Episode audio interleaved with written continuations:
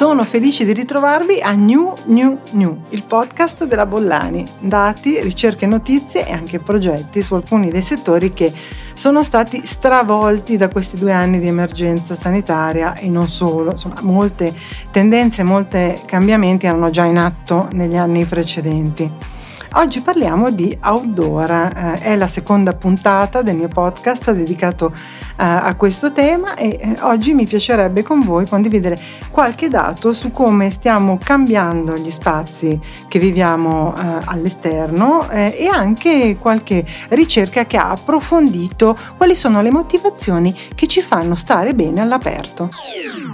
Ricerche.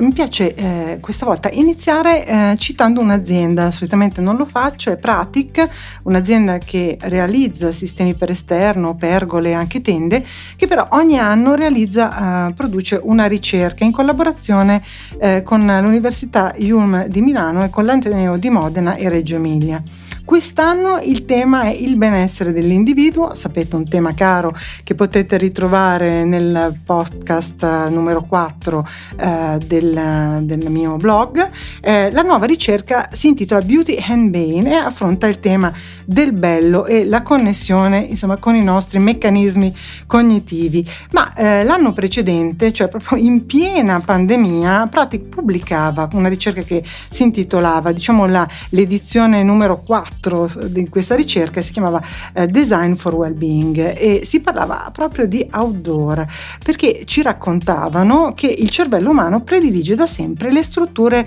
all'aperto, meglio nulla come le strutture esterne di protezione eh, sono in grado di mettere in equilibrio i nostri due emisferi, destro e sinistro. Questo veramente eh, per me era stata una, una vera rivelazione. Ecco, ricordatevi sempre che eh, le ricerche delle quali vi parlo poi sono rintracciabili sul mio blog labollani.it, trovate il link e sono eh, gratuitamente scaricabili, quindi potete anche navigarle e eh, guardarle. L'indagine su Design for Wellbeing ehm, faceva emergere che la gradevolezza degli spazi dipende dall'impressione di inclusione che creano, dalla capacità di accoglierci al loro interno, quindi eh, dalla potenzialità motoria e percettiva che hanno gli spazi, la possibilità che ci concedono di muoverci all'interno e di poter dominare con lo sguardo l'habitat circostante. Una pergola, ad esempio, offre contemporaneamente apertura e protezione, quindi eh, rispettando la cosiddetta Habitat and Prospect Refugee Theory, cioè proprio una teoria che va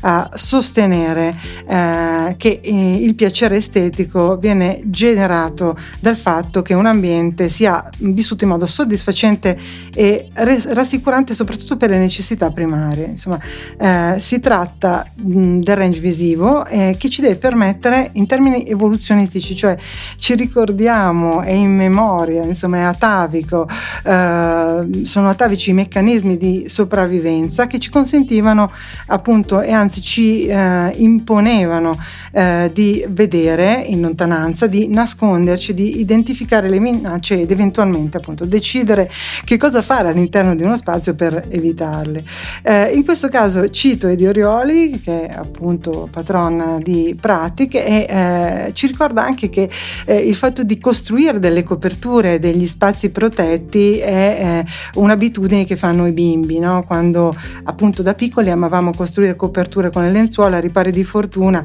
capanne eh, in giardino. Questi erano luoghi eh, che ci potevano riparare e anche traguardare gli spazi domestici, ma eh, prendendone sempre le distanze. Insomma, questa continua ricerca di un riparo, di una protezione sin da piccoli è un bisogno, è una, un'esigenza arcaica che trova rispondenza proprio in tutti quei prodotti per esterni, scherpature, coperture, appunto tende eh, che ci consentono di vivere bene in modo confortevole negli spazi aperti. Mi muovo sempre nel campo delle ricerche, ma in questo caso con qualche dato, eh, parlandovi di un settore eh, che sembra lontano insomma, dal, dall'outdoor inteso eh, nel senso più vicino al mondo del design, il eh, fai da te, insomma tutto quel mondo dei bricoleur che da soli si eh, divertono a sistemare gli spazi verdi, il proprio terrazzo il proprio giardino. E anche qui faccio riferimento a una ricerca, è una prima rilevazione 2021 di GFK, che è una società appunto di indagine,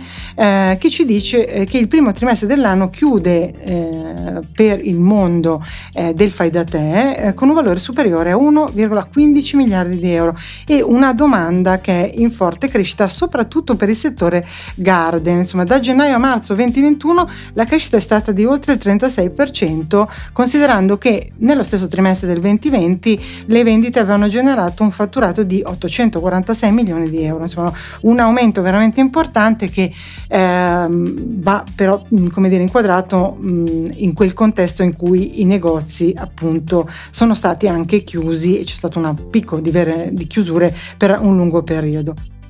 Tutti i comparti danno segnali positivi, salve qualche oscillazione, come nel caso dei sanitari, dell'illuminazione dell'edilizia,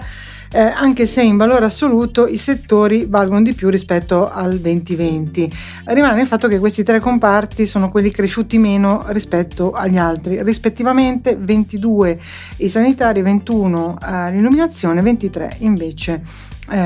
l'edilizia. Le performance migliori invece sono quelle dell'arredo, 77% eh, in più e naturalmente qui ha pesato molto il fatto che siamo rimasti chiusi a casa, ce lo siamo già raccontato in altri podcast, quindi guardandoci intorno non ci sono piaciuti molto anche gli arredi oltre che gli ambienti nei quali dovevamo permanere per così tanto tempo. Il garden, cioè tutto il mondo del giardino è cresciuto del, eh, del 73 33% e la categoria wall flooring che per noi insomma significa rivestimento, i rivestimenti sono aumentate eh, del 48% rispetto al trimestre pari data dello scorso anno. Eh, hanno performato molto bene anche gli elettrodomestici, eh, sia i piccoli che i grandi elettrodomestici che stanno trovando nella eh, distribuzione attraverso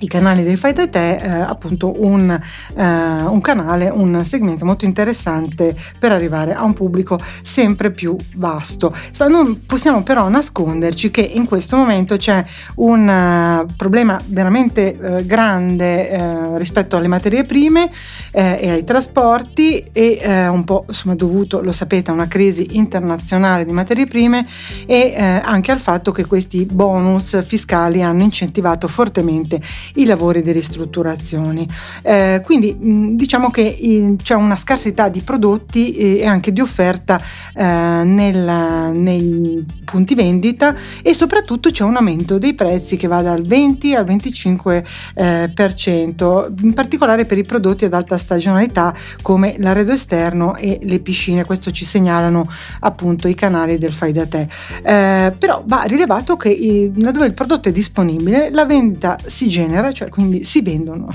i prodotti, il cliente acquista senza farsi condizionare dagli aumenti di prezzo. Ecco, la domanda è ancora particolarmente eh, consistente e poi vedremo appunto come evolverà questa situazione. Naturalmente hanno funzionato molto bene e le vendite nei punti vendita di questi grandi marchi del fai da te, ma hanno funzionato molto bene anche le vendite online una curiosità è che si, venduto, si sono venduti moltissimi metri di prato sintetico, ad esempio, o di fontane. Ecco, questo è, è un dato che non avrei mai immaginato. Eh, va però eh, sottolineato anche che è sempre più richiesto un prodotto eh, minimalista, così lo definisco, insomma molto moderno nel design, eh, facile da installare o con delle istruzioni molto semplici e leggero. Eh, naturalmente eh, sono sono, sono, aumentate le vendite di tutti quei prodotti che sono riusciti ad essere con, sta, confezionati e spostati dentro appunto delle scatole maneggevoli.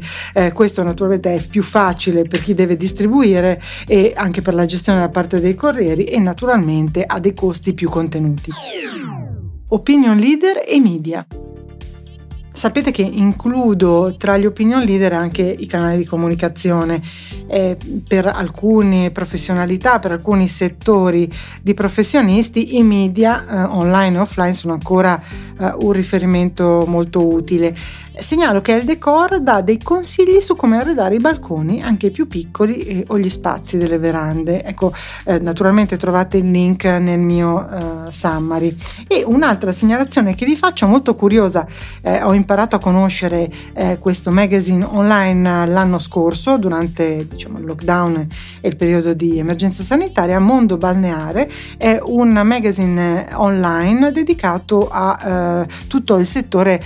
di chi lavora lavora eh, sulle coste italiane e quindi allestisce e poi eroga servizi naturalmente ai bagnanti. Ha un settore, ha un se- una sezione, questo sito, dedicata all'architettura e al design dove si parla di riqualificazione di molti lidi anche con delle proposte progettuali, perché no? È molto interessante vedere come eh, sia diverso l'approccio nelle varie regioni o come stia cambiando anche il gusto e le necessità e le richieste dei clienti.